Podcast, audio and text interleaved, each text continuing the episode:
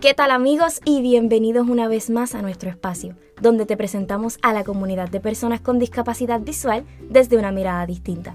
Mi nombre es Cristal y como cada jueves traigo contenido divertido para que aprendas cómo con pequeños cambios en tu estilo de vida puedes hacer de esta una más inclusiva. El día de hoy en el que sale este episodio es mi cumpleaños.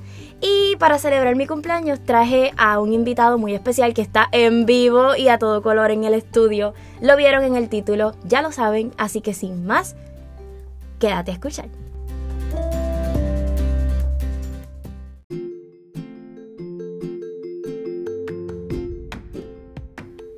Amigos, como ya lo vieron en la intro, estoy con un invitado muy especial. Está en vivo en el estudio, está aquí nervioso.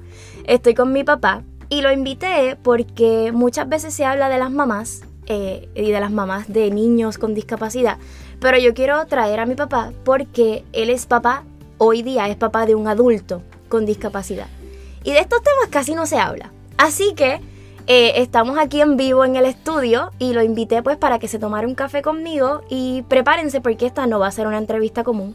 Aquí ustedes no van a escuchar el testimonio de un padre orgulloso de su hija con discapacidad que puede lograr todo lo que quiera. No, este no es el discurso. Aquí vamos a hablar de la historia de un papá que supo lidiar contra todas las adversidades que la sociedad le impuso y que le enseñó a su hija cómo verdaderamente era luchar contra una discapacidad. Así que, papi, preséntate, dile a la gente quién tú eres. Bueno, saludos para todos. Eh, mi nombre es Héctor Junco Yasu Ayala. Eh, soy el padre, sí, muy orgulloso de Cristal, así que eso eh, tiene que quedar meridianamente claro. Y em, estamos aquí en el día de hoy celebrando su cumpleaños, su cumpleaños número 21. 22. 22. Sí. Ay, Dios mío. 22, ¿verdad? Sí, 22 años. Wow. Es que parece que fue ayer. Eh, y aunque soy padre de una joven adulta, solamente tengo 44 años, así que nadie pueda pensar este, más allá de eso. Eh, así que sí, sí, cierto es, 40, 22, wow, así mismo es. Así que estamos aquí preparados para eh, aportar en todo lo que es la discusión y todos los temas que tiene Cristal. Así que vamos para adelante. Perfecto. Pues yo, eh, como esta sección se llama Cafecito con, y usted es un invitado como cualquier otro, yo te pregunto, ¿verdad? Yo ya sé esto a la perfección, pero ¿cómo te gusta el café? Bueno, a mí me gusta el café extra shot, o sea, que sea bastante cargadito, eh, mm, término oscuro, y antes me gustaba melado de caña, pero ya no, ahora tiene que ser eh, con dos de azúcar nada más. Así me gusta el café.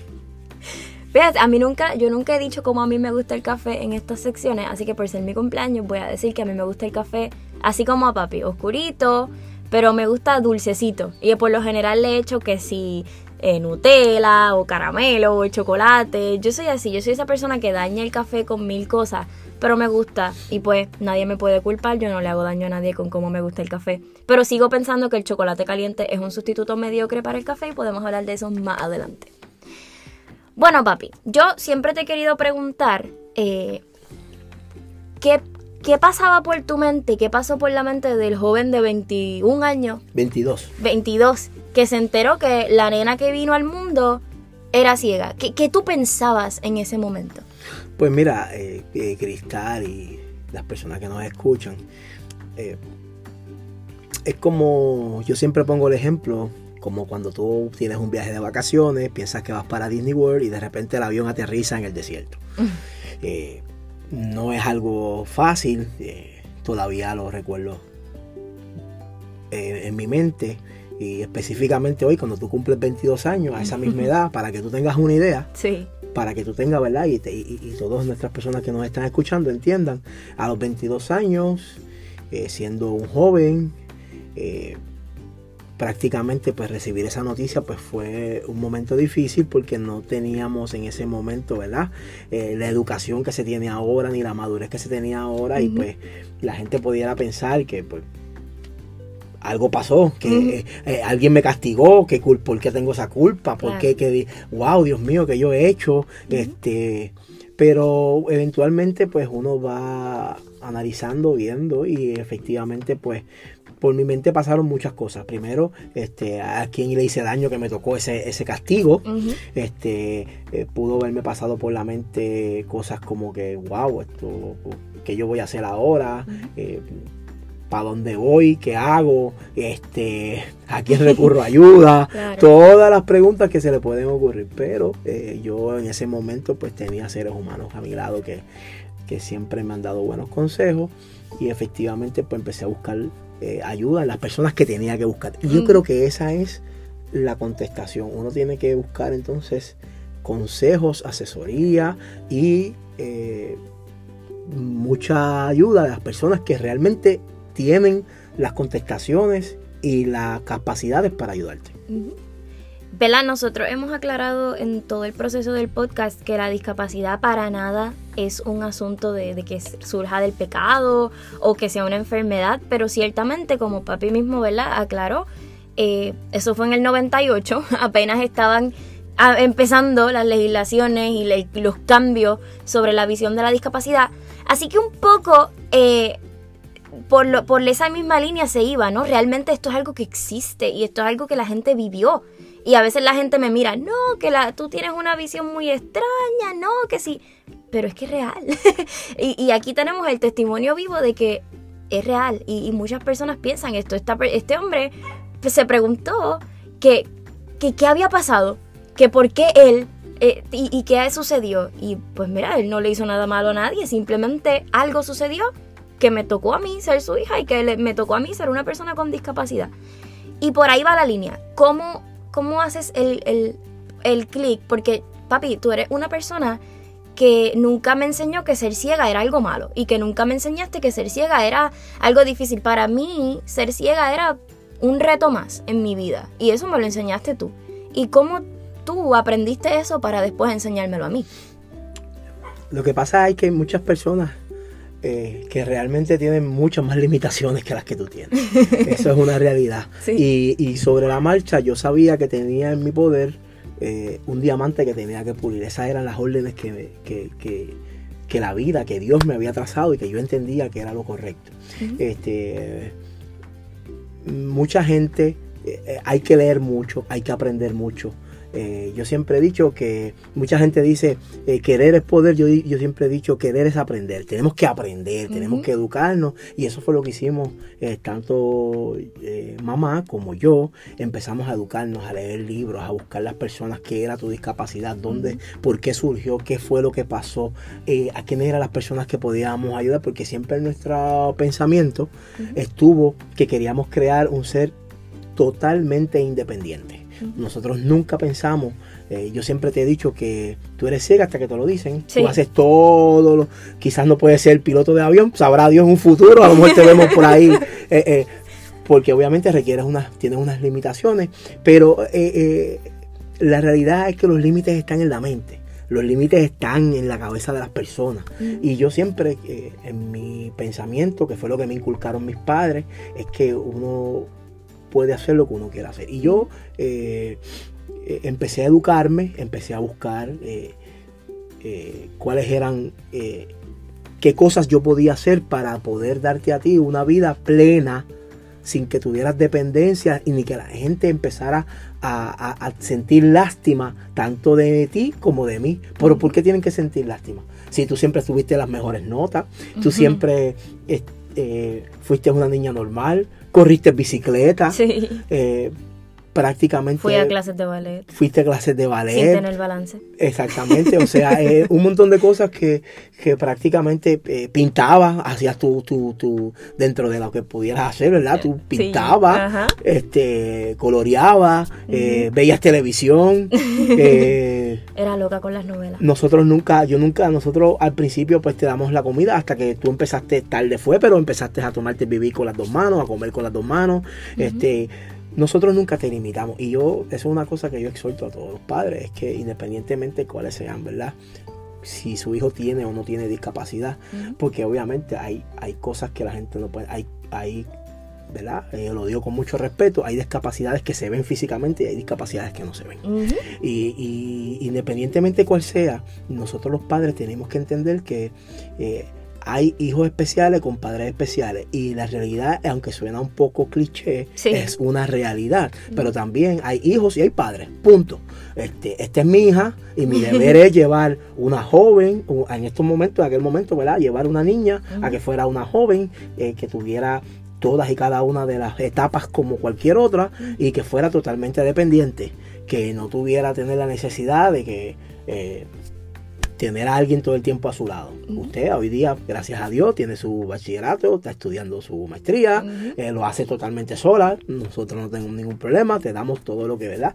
Nosotros esté hasta nuestro alcance y a lo que Dios nos ha proveído para poder dárselo a todos mis hijos, que son dos, pero esa es la realidad. Así que este, yo lo veo más, yo no lo veo algo fuera de lo normal. La gente lo puede ver como algo fuera de lo normal. Wow, sí, mira que no para mí, cristal es cristal, punto. Y la gente tiene que entenderlo porque yo creo en eso. Nosotros creemos en la inclusión y no tan solo de cristal, sino de todo el mundo. Y para mí cristal es una joven con unas ganas de triunfar y yo como padre voy a ayudarla y darle todas las herramientas posibles, tanto tangibles como intangibles, en conocimiento, para que ella pueda salir como lo está haciendo hoy día a la sociedad y salir afuera y buscar lo que merece. Exactamente. Siempre me ha dicho lo mismo. ¿Cómo brincamos de papá, eh, de la nena de cristal? No, déjame hacer la pregunta. Déjame hacer esta pregunta primero. ¿Cómo pasa la, la infancia de cristal? Porque yo me acuerdo en los restaurantes, a mí se me derramaban las cosas y, y, papi salía, eso no es nada, yo lo limpio, a todos nos pasa, a mí se me derraman cosas. Como que papi nunca quiso que las cosas que me pasaban, porque inevitablemente me iban a pasar por yo ser una chica ciega y una sociedad que no entendía cómo trabajarlo, una familia que apenas iba aprendiendo, porque son todos estos factores se están mezclando. Y, y a veces papi era bien, bien relax, él como que, ok, ah, hoy, hoy derramaste esto, no hay problema. Ay, hoy te manchaste la ropa, no importa. Este, te ayudamos, tú sabes, algo que le puede pasar a los que ven. Ay, hoy pisaste un chicle, le puede pasar a los que ven. Y yo quiero saber cómo, o sea, cómo, de dónde salió esa, esa perspectiva y, y tú pensabas en algo, eso salió natural o tú de hecho pensabas que esto iba a ayudarme en algo. De por sí yo siempre he sido torpe.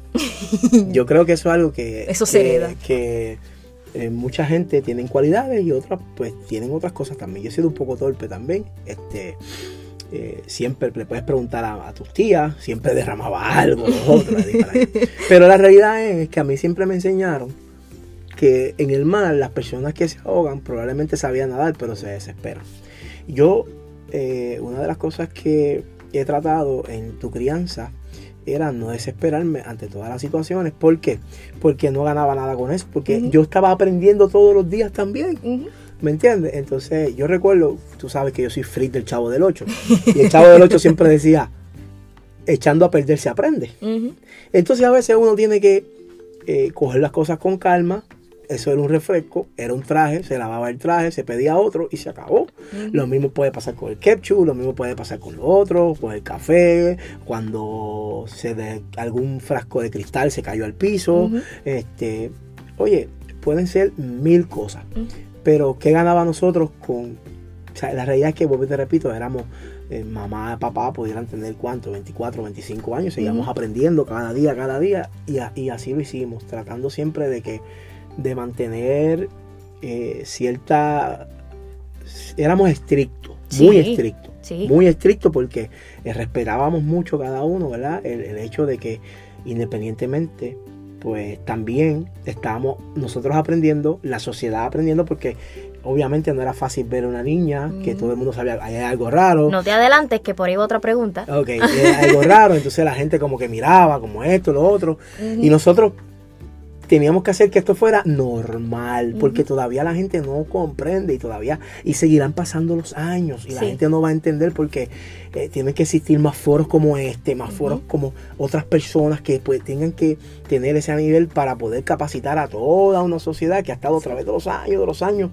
Desaprender es lo más difícil. Exactamente, así que eh, eh, yo lo tomé todo con mucha tranquilidad, nosotros entendíamos que era lo más correcto y aprendíamos cada día, aprendíamos de ti, aprendíamos de nosotros, mucha lectura y obviamente pues mucha paciencia.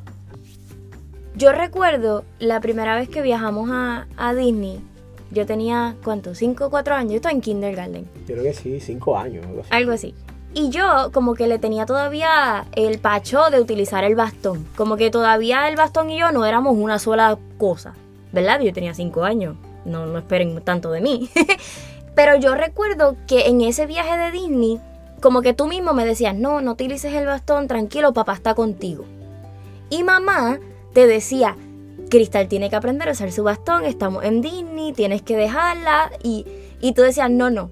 Pero en ese tiempo también, en un momento dijiste, ok, úsalo. ¿Qué aprendiste de esa experiencia? Porque recuerdo que, que en un principio era, papá está aquí, papá te va a ayudar. Pero ¿cómo cambiamos el chip de papá está aquí, te va a ayudar siempre a use su bastón y si se tiene que caer y pegarse la rodilla, hágalo? Lo que pasa es que eso fue un momento muy, muy, muy diferente, muy distinto. Estábamos, era algo nuevo para mí, era la primera vez que yo viajaba prácticamente a Disney con ustedes. Este, Ya éramos dos niñas en la familia. Estaba yo y estaba mi hermana de tres años. ¿Verdad? Eso es importante en el contexto. Y entonces pues era un poquito difícil en ese aspecto. Así que nosotros, eh, yo como padre pues quería, como todo padre, todo padre sobreprotector, aunque digan que no, mira, sí, Sí. todo padre sobreprotector. Imagínense ustedes en un parque de diversiones con un montón de gente, con un montón de filas. eh, tú tener que ver todo el mundo como podía ver a esta niña de 5 años este con un bastón pues yo o sea, me sentía un poco era como que no, no estaba desencajado no entendía el momento. Pero posteriormente hablamos hablé con mi esposa y, y entendí dije mira pues vamos a pasar la página porque eso es lo que nosotros siempre hemos hecho nosotros hemos resuelto todos nuestros problemas hablándolo o todas las diferencias porque no son problemas verdad Sí. hablándolo. Y, y en ese momento pues yo lo hablé entendí dije mira pues vamos a, a- a- ver cómo surgió todo y mira, salió todo muy bien porque la realidad del caso es que este eso es así, esa era nuestra realidad. Sí. O sea, tú no puedes tapar el sol con la mano, lo puedes hacer, pero realmente lo estás haciendo, ¿sabes? La realmente esa es como yo digo, un reloj está dañado y te va a dar la hora dos veces al día.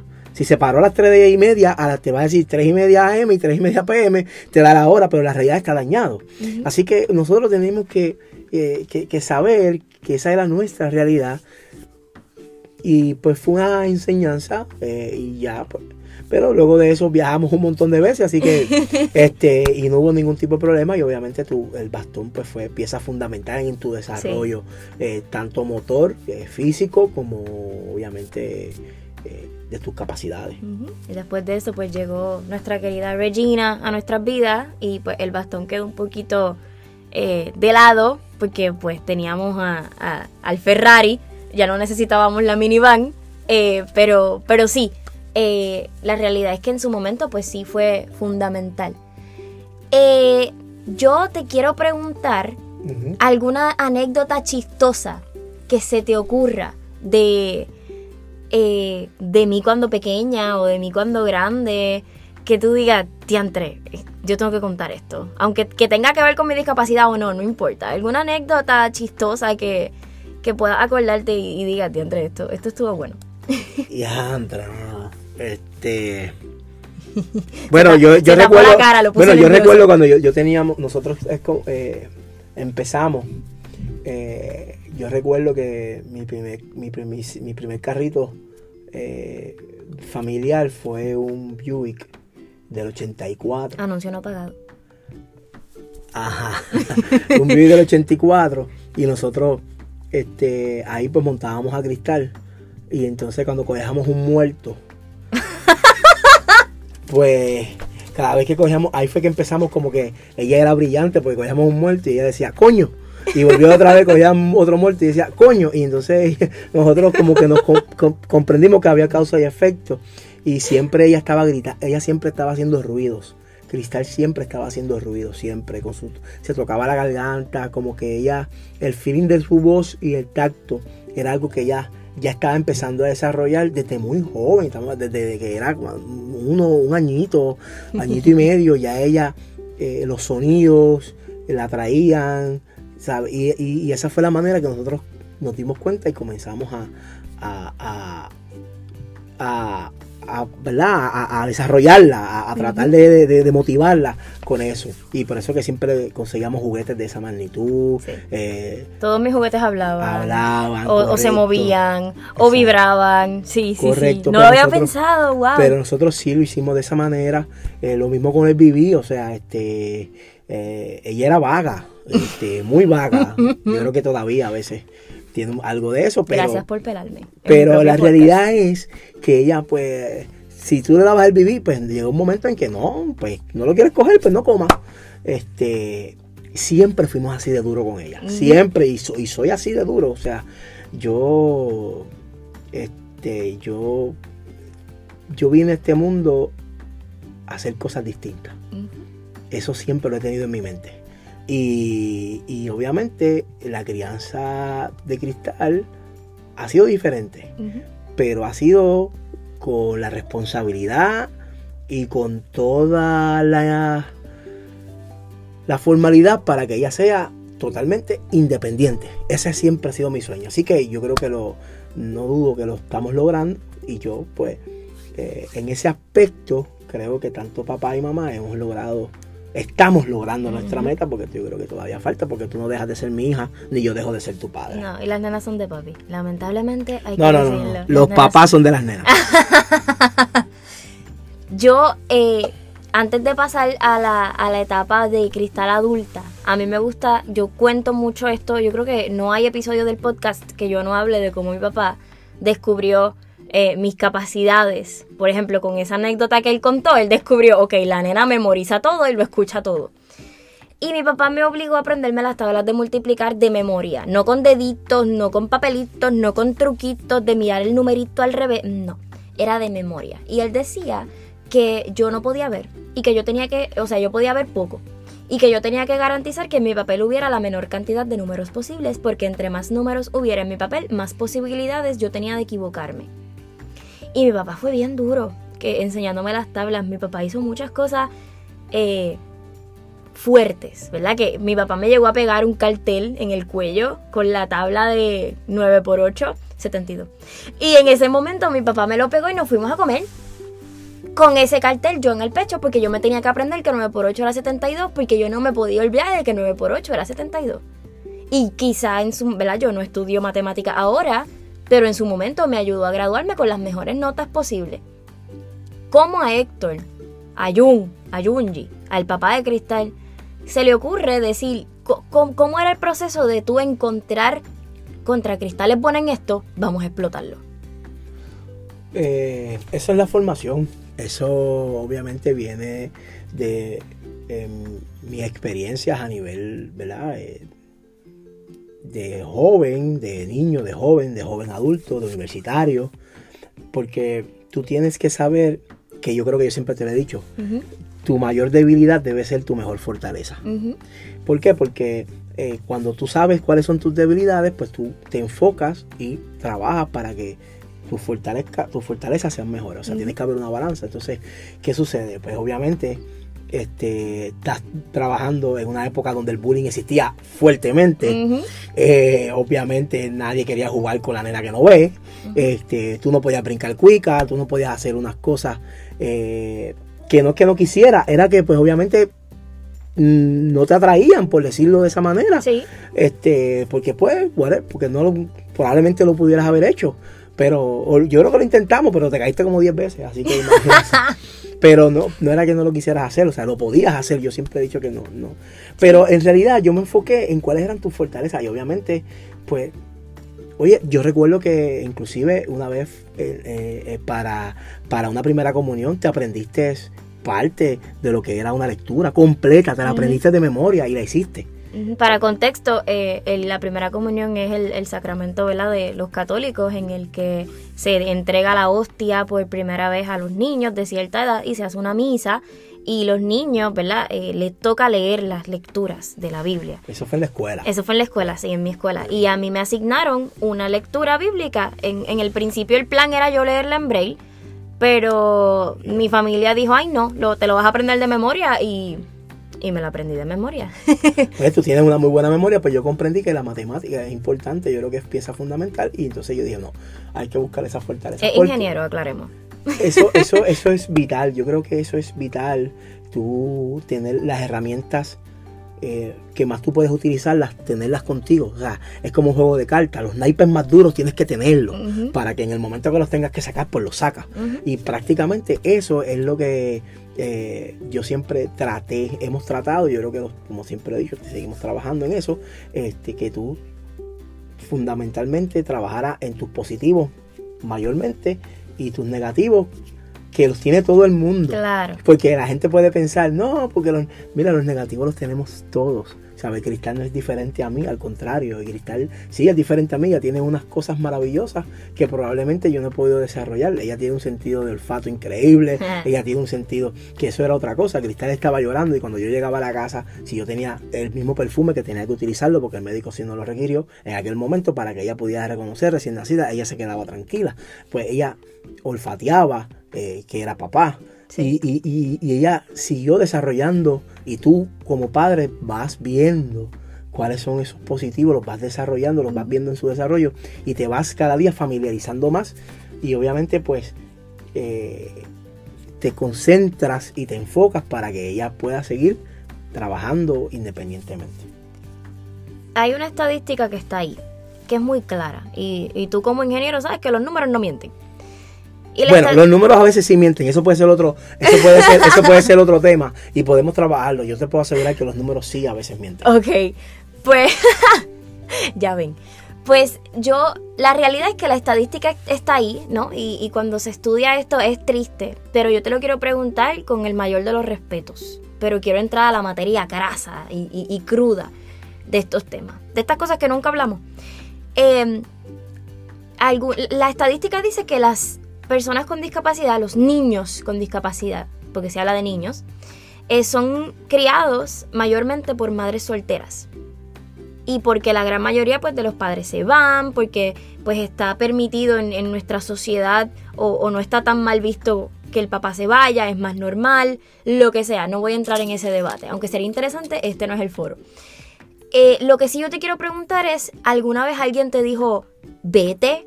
No creo que hayas pensado en irte jamás. Pero alguna vez alguien fuera de te dijo, vete, déjalo solo, tú no vas a aguantar con esto. Eh, no sé, ¿alguna vez tuviste algún encontronazo fuerte de esa magnitud con alguien?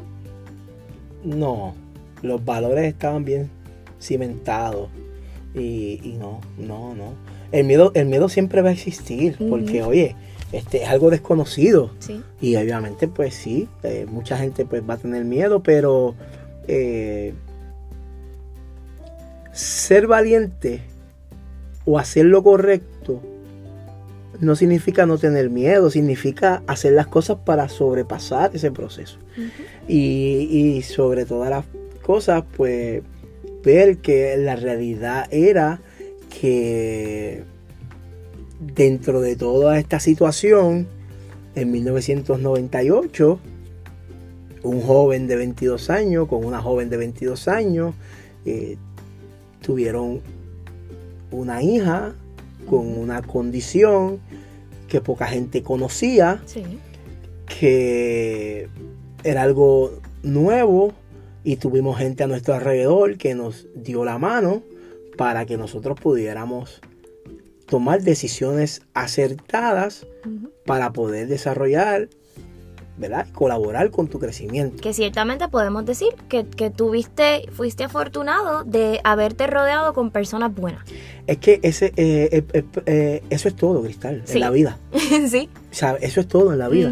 En la vida es todo el círculo en que tú estés. Y obviamente ahora tú, no piensas, y eso a los 22 años tu círculo de amigos o de personas que te podían dar un consejo era mayor. Hoy día mis 44 es mucho más pequeño. Y tú te vas, rodeando, vas rodeando de gente mucho más, de, gente pues que te, que te aprecia más. En aquel momento eh, era algo diferente porque, Bobby, te repito, eh, la gente me sentía lástima por mí. Ahora yo siento lástima por ellos. porque la realidad es que sí, al principio uno puede decir, ay Dios mío, pero, pero ahora, o sea, ¿qué yo puedo pensar? Bueno, pues yo tuve una hija que fue, tuvo grandes notas en sexto grado, grandes notas en octavo grado, grandes notas en cuarto año. Una hija que, gracias a Dios, eh, nunca me ha dado problemas más allá de lo que pueda ser su condición y que eso no es ningún tipo de problema porque eso ir a ir a cita, verificar que tuvieras todo bien, que estuviera todo en orden. Físicamente tú comes más que una draga, tú te metes un pan con Nutella todos los días, te tomas un Anuncio café, no pagado a la Nutella. te comes este te tomas eh, varios cafés al día, frappé por aquí, comes pollo de acá, comes arroz con guineo, este eh, cosas que yo digo, wow, te tomas, salió a la madrina porque se come una batida de avena con remolacha, con un montón de cosas y cosas que yo digo, wow, ¿sabes? Y como quiera sigue siendo 6'3 de cintura, así que, o sea... Eso no es cierto. 5. Y sí, eres flaquita. Sí. Este, así que la realidad del caso es que eh, dentro de toda esta macro de cosas, o toda esta infinidad de cosas, eh, hemos sido afortunados como familia y tú como joven, pues nosotros entendemos que Dios nos ha ayudado, ¿verdad? Porque yo creo mucho en Dios, todos creemos en Dios, que Él nos ha puesto las herramientas correctas en el momento correcto. Sí. ¿En qué fallaste? ¿Qué, qué hubieras hecho diferente? Bueno, que hubieses estudiado en el Colegio Mayagüez, Ah. sin lugar a dudas. no, no, no, no. no Eso no dependía de ti. No, no, no, no, no, no, broma, broma. Este, mira, no, eh, ¿en qué fallé? Wow, es una buena pregunta, difícil ahora mismo. Para que vean que no le preparé ningún libreto. No, no, ninguno, ninguno. Él estaba no. en el baño y le dije, ven, vamos a grabar algo. Y Sí, lo encerré no, en el Oye, closet. y así que tiene que ser. Yo creo que, yo creo que fallé en que me tardé en, en- en unos pasos que debiste haber tenido anteriormente, los, los tuviste muy tarde. No, no tarde, sino yo no, yo no, no insistí. Eh, me enfoqué quizás un poco en, en, otros, en otros logros y, y, y, y, eh, ¿sabe? Y, y yo creo que, que, que pudimos haber trabajado eh, esto de la, de la de, de darte más a conocer, que la gente viera, porque la realidad es que yo siempre, yo creo que yo te lo dije siempre, yo te dije, Cristal, tú vas a ser alguien diferente. Tienes que hacerlo. Sí, sí. O sea, eh, perdonen, ¿verdad? Que yo sea un poquito así, ¿verdad? Pero yo siempre, eh, uno de mis grandes ídolos es Roberto Clemente y él siempre dice que si tenemos la oportunidad de cambiar el mundo y no lo hicimos, pues mira, no, no hicimos nada. Yo creo que, yo creo que tenemos que, que ver esa, esa dinámica, pensar a ver en qué yo puedo ser útil, en qué yo puedo cambiar, qué yo puedo hacer, este, qué, qué tenemos que hacer. Y si lo que hay que hacer, aunque tú y yo solo lo creamos, lo hacemos. Aunque nadie más lo crea. Sí. Yo creo que esa es la dinámica. Yo creo que eso me tardé un poco en hacerlo, pero nunca es tarde para hacer lo correcto. Sí. Así que lo Por estamos haciendo, lo estamos haciendo y yo creo que ahí es que esa es la dinámica que tenemos que trabajarla. Y yo creo que este, este podcast pues es una herramienta maravillosa y ojalá vengan muchas otras cosas más para que la gente siga viendo que tú eres Cristal Collazo. Punto. Me encanta. Ven acá. Cuando Cristal se vuelve una joven que empieza a, a pelear con papá porque papá piensa diferente a ella, este, porque hello, todos pensamos diferente y se respeta. Cuando Cristal empieza a crecer y, y- ya deja de ser la nena para convertirse ¿verdad? en esta adulta que ahora mismo está haciendo su maestría, ¿tu visión como papá cambió en algo? No, no, no, no, no. Yo sabía que, oye, en esta vida hay que estar preparado. Sí. Y no es tan solo preparado en educación, hay que estar preparado en muchas otras cosas. Entonces, este, yo sabía que tenía que preparar, yo sabía que, habían, que había que forjar, yo sabía que había que, que, que hacer muchas cosas. Recuerda siempre eh, una, una- unas palabras que me enseñaron a mí allá en el, en el año 1998 que decía que el mismo fuego que derrite la mantequilla le da forma al acero hay que saber de qué uno está hecho. Entonces, yo creo que tú, yo tenía que hacerte así, hacerte fuerte, este, y para que tú pudieras llevar tu mensaje y que eh, no todas las cosas que la gente, o sea, no todo es color de rosa. ¿ok? No todo es color de rosa, no todo es frutipebbles, no todo. o sea, hay, hay, cosas en la vida que son amargas. Hay cosas en la vida que uno no las puede tragar. Uno las mastica, pero no las traga. y entonces, este, yo, yo, yo quería que tú, ¿sabes? Fueses así de fuerte. Y yo creo que, que, lo hemos logrado. Este, esa es una de las cosas que eh, la gente a veces quizás no puede comprender, como yo a los 17 años te dejo en el tren urbano sola para que tú vayas a la Universidad de Puerto Rico, una universidad de sobre 17 mil eh, estudiantes. Sí. Enorme. Y que, fueras de un lado a otro y yo no estaba. Me dejaste ir sola tres semanas a New Jersey. sin haber visto ni siquiera el campus, sin haber visto nada. Yo le dije, quiero un perro, tengo que ir tres semanas a New Jersey, la escuela es así, así, así, y necesito que ustedes cambien esto y esto y esto para cuando la perra llegue. Y ellos dijeron, dale, zumba. Y me fueron a visitar a New Jersey, por supuesto, porque ellos querían ver, pero me dejaron ir. sí, porque, o sea, vuelvo y le repito, o sea, este, tus hijos no son tus hijos, son hijos de la vida. Eh, no son tuyos, pero vienen a través de ti. Eso es así. Eh, no tienen tus pensamientos, pueden pensar similar, pero no tienen tus pensamientos. Y tus sueños tú no los puedes crear a base de los hijos tuyos o, pensar que tus hijos van a seguir tus sueños. Ellos tienen sus propios sueños. Este, y si a mí, mi mamá, mi papá nunca me dijeron lo que yo tenía que hacer, porque ahora nosotros estamos aquí para dirigir. Estamos aquí para escuchar y para dar buenos consejos. Eh, pero yo creo que eh, tenemos, tenemos que lidiar con, que eh, ya la gente tiene que entender que estamos en una época diferente, que estamos en unos tiempos distintos. Tenemos que comprender que hay gente con discapacidades en posiciones importante, tomando decisiones en nuestra, en nuestra, en, nuestra sociedad. Tenemos que comprender que ya hay una población que está en crecimiento y que la información ya no está en, una gaveta, la información ya está en el internet, en el mundo entero. Y tú puedes eh, lograr hoy aquí, desde nuestro hogar, en el barrio Galateo de Toalta, llegar a alguien en, cualquier parte del mundo y lo puedes escuchar. Entonces, si a través de ti tú puedes hacer que alguien sea mejor, o que alguien entienda que tiene la capacidad de poder ser útil sin importar qué, pues qué bien, qué bueno, pues yo quiero ser parte de eso. Eso es así. Y así, yo creo que así siempre ha sido. Este, yo le dije, quiero un micrófono, toma, aquí está. Y cuando se me dañó el primer micrófono, le dije, quiero otro con mejor calidad, vamos a ahorrar, vamos a buscarlo, aquí está, yo quiero ser parte de tu éxito, yo quiero ser parte de lo que tú quieras hacer con tu vida. Eh, y nunca, nunca ha dicho, y, verdad, yo sé que yo les dije que no íbamos a tirarnos el discurso cliché, pero no es eso, lo que pasa es que hay padres cuyos hijos no tienen ninguna discapacidad y no son la mitad de progresistas y de inclusivos y de, y de fajones como lo son mis papás, y en ese sentido se los tengo que, que, que, que decir, porque yo sé que muchos padres me están escuchando en este momento y, y piensan y están diciendo diantre, es verdad, así que me alegro que el espacio se haya dado para esto. Y hablando un poquito de, para ir cerrando, porque hace calor en el closet de mamá, eh, yo quiero saber qué fue lo más difícil a nivel social. Como papá, olvídate de, bueno, no, como tú quieras, ¿qué, te, qué te chocó más a nivel social como papá? Ya me mencionaste que, la gente me tenía lástima eh, y eso lo hablamos, ya me mencionaste también que mucha gente pues no entendía y que a veces te, te atrasabas un poquito por eso. Pero a nivel social, a nivel de integración social, tú en los cumpleaños de otros niños conmigo, ¿qué fue lo más complicado para, para Jun? Mira, yo creo que dentro de todas las situaciones, lo más complicado era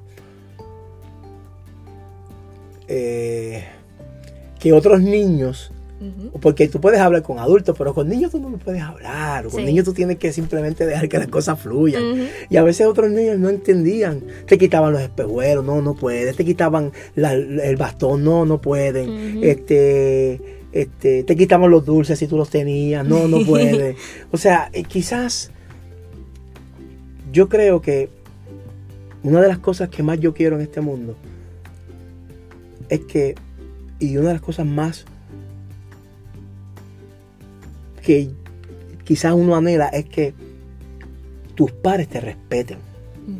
Yo creo que eh, en, estas, ¿verdad? En estos momentos estamos en el año 2020 acabándose. Eh, eh, yo creo que eh, dentro de todo esta situación, yo lo más difícil en, en, aquel momento y todavía en el momento de hoy es que la gente entienda y comprenda que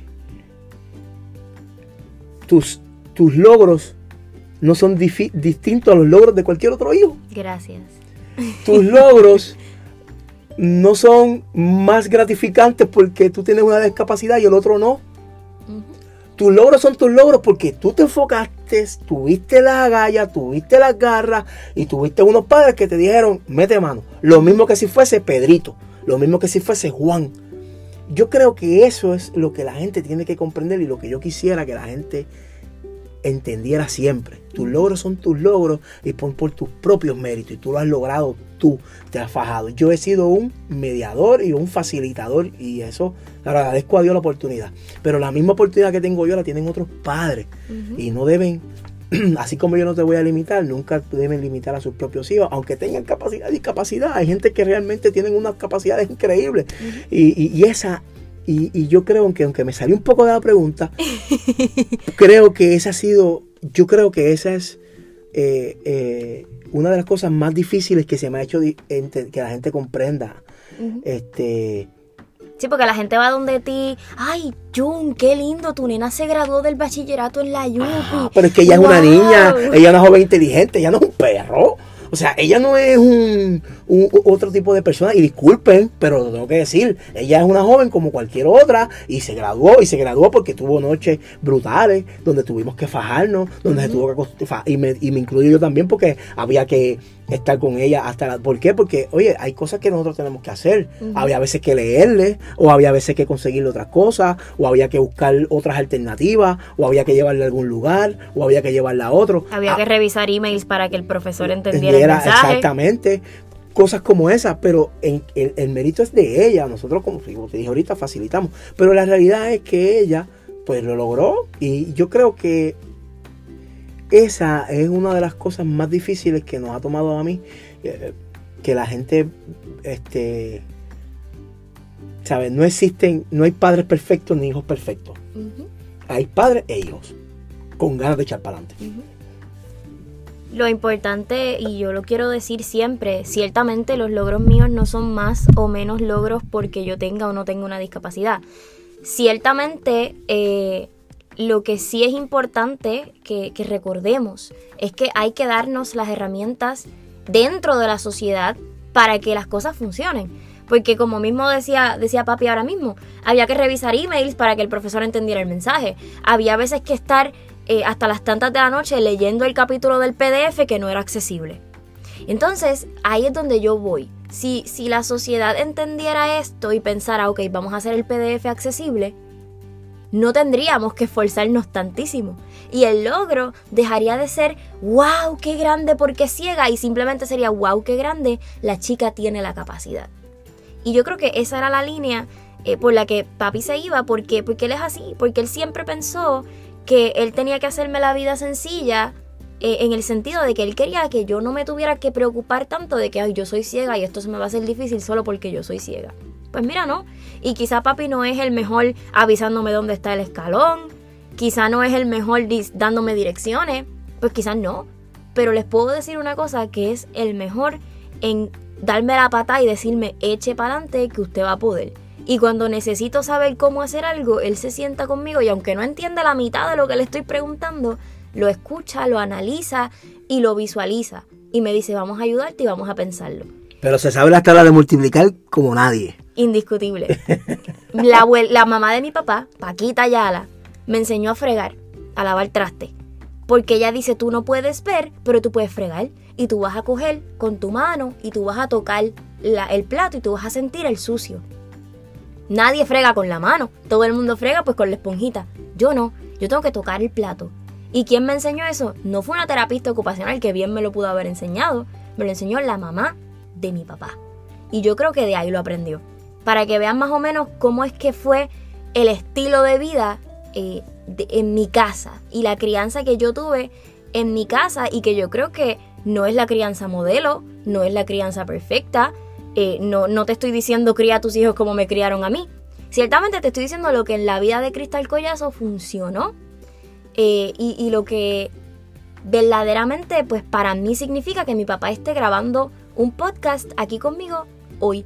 Significa que hay todavía la esperanza de que hay papás que se sientan con sus hijos a vivirse sus logros, a disfrutarse sus capacidades y, a seguir instruyendo. Y, y este era mi sueño, yo quería instruir a la gente, yo quería educar. Y mi papá dijo, este es tu sueño, yo lo hago mío y lo voy a hacer bien y lo voy a trabajar contigo. Así que, ¿algún mensaje que le quieras dejar a la audiencia de una mirada distinta antes de despedirnos? Bueno, número uno, que te escuchen, que le den share, que le den share, que le den share, que le den share, compartir, compartir, compartir. este, yo creo que... Eh, que se suscriban. Que, exactamente. Y que el mensaje llegue. Y que lo difundan. Y que... Esto es algo que yo siempre he dicho a mi hija. Y no suena... Es cliché, pero... Pero, pero, pero tengo que decirlo porque se lo digo desde que tiene como, wow, ¿cuántos años? Yo siempre le he dicho, en la vida no hay ni sueños imposibles ni metas inalcanzables. Solo hay sueños y metas. Y los objetivos hay que pasarlo por encima, por el lado, por donde sea. Así que no importa cuál sea lo que uno quiera lograr o lo que uno quiera hacer, hay que hacerlo. Hay que hacerlo y punto. Y hay que crearlo, hay que desarrollarlo y que tenemos que aprender. Yo todos los días aprendo algo nuevo, aprendo algo distinto y lo aprendo a través de mi hija. Así que a todos los padres, no limitemos a nuestros hijos. No los encajonemos en una burbuja. Déjenlos crecer, que se esfuercen, que sean valientes. No tengamos miedo, al contrario, aprendamos de toda esta situación, de todo este proceso. Y creo que a los líderes de nuestro país, a los líderes en todos los aspectos, político, educación, social. Hay una población que está viendo, que está observando y que está esperando lo mejor. Tenemos que crear la inclusión y hacerla parte de todos nosotros. Este mundo es de todos, no de algunos. Así que aquí está Cristal, aquí está Héctor Jung, aquí está Alondra, que es su hermana, y aquí está Erika, que es su mamá. Estamos dispuestos a dar la batalla y echar para adelante. Dios los bendiga siempre. Pues yo me despido de ustedes, no sin antes recordarles que con un poquito de empatía y mucha, mucha educación podemos ver la vida desde una mirada distinta. Muy bien. Hasta el próximo jueves.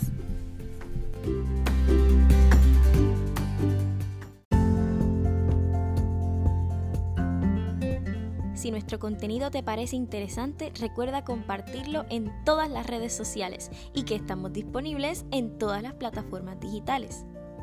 También recuerda darnos tus 5 estrellitas desde Apple Podcast y dejarnos tu reseña en iTunes para que muchas más personas sepan de nuestro contenido y del amor que le ponemos cada vez que sacamos un nuevo episodio. Recuerda suscribirte y seguirnos en tu plataforma de preferencia para que no te pierdas ningún episodio y no te olvides que llegó el jueves, porque ya sabes que subimos episodio todos los jueves tempranito desde las 6 de la mañana. Así que ayúdanos para que seamos más los que vemos el mundo desde una mirada distinta y que seamos más los que se queden a escuchar.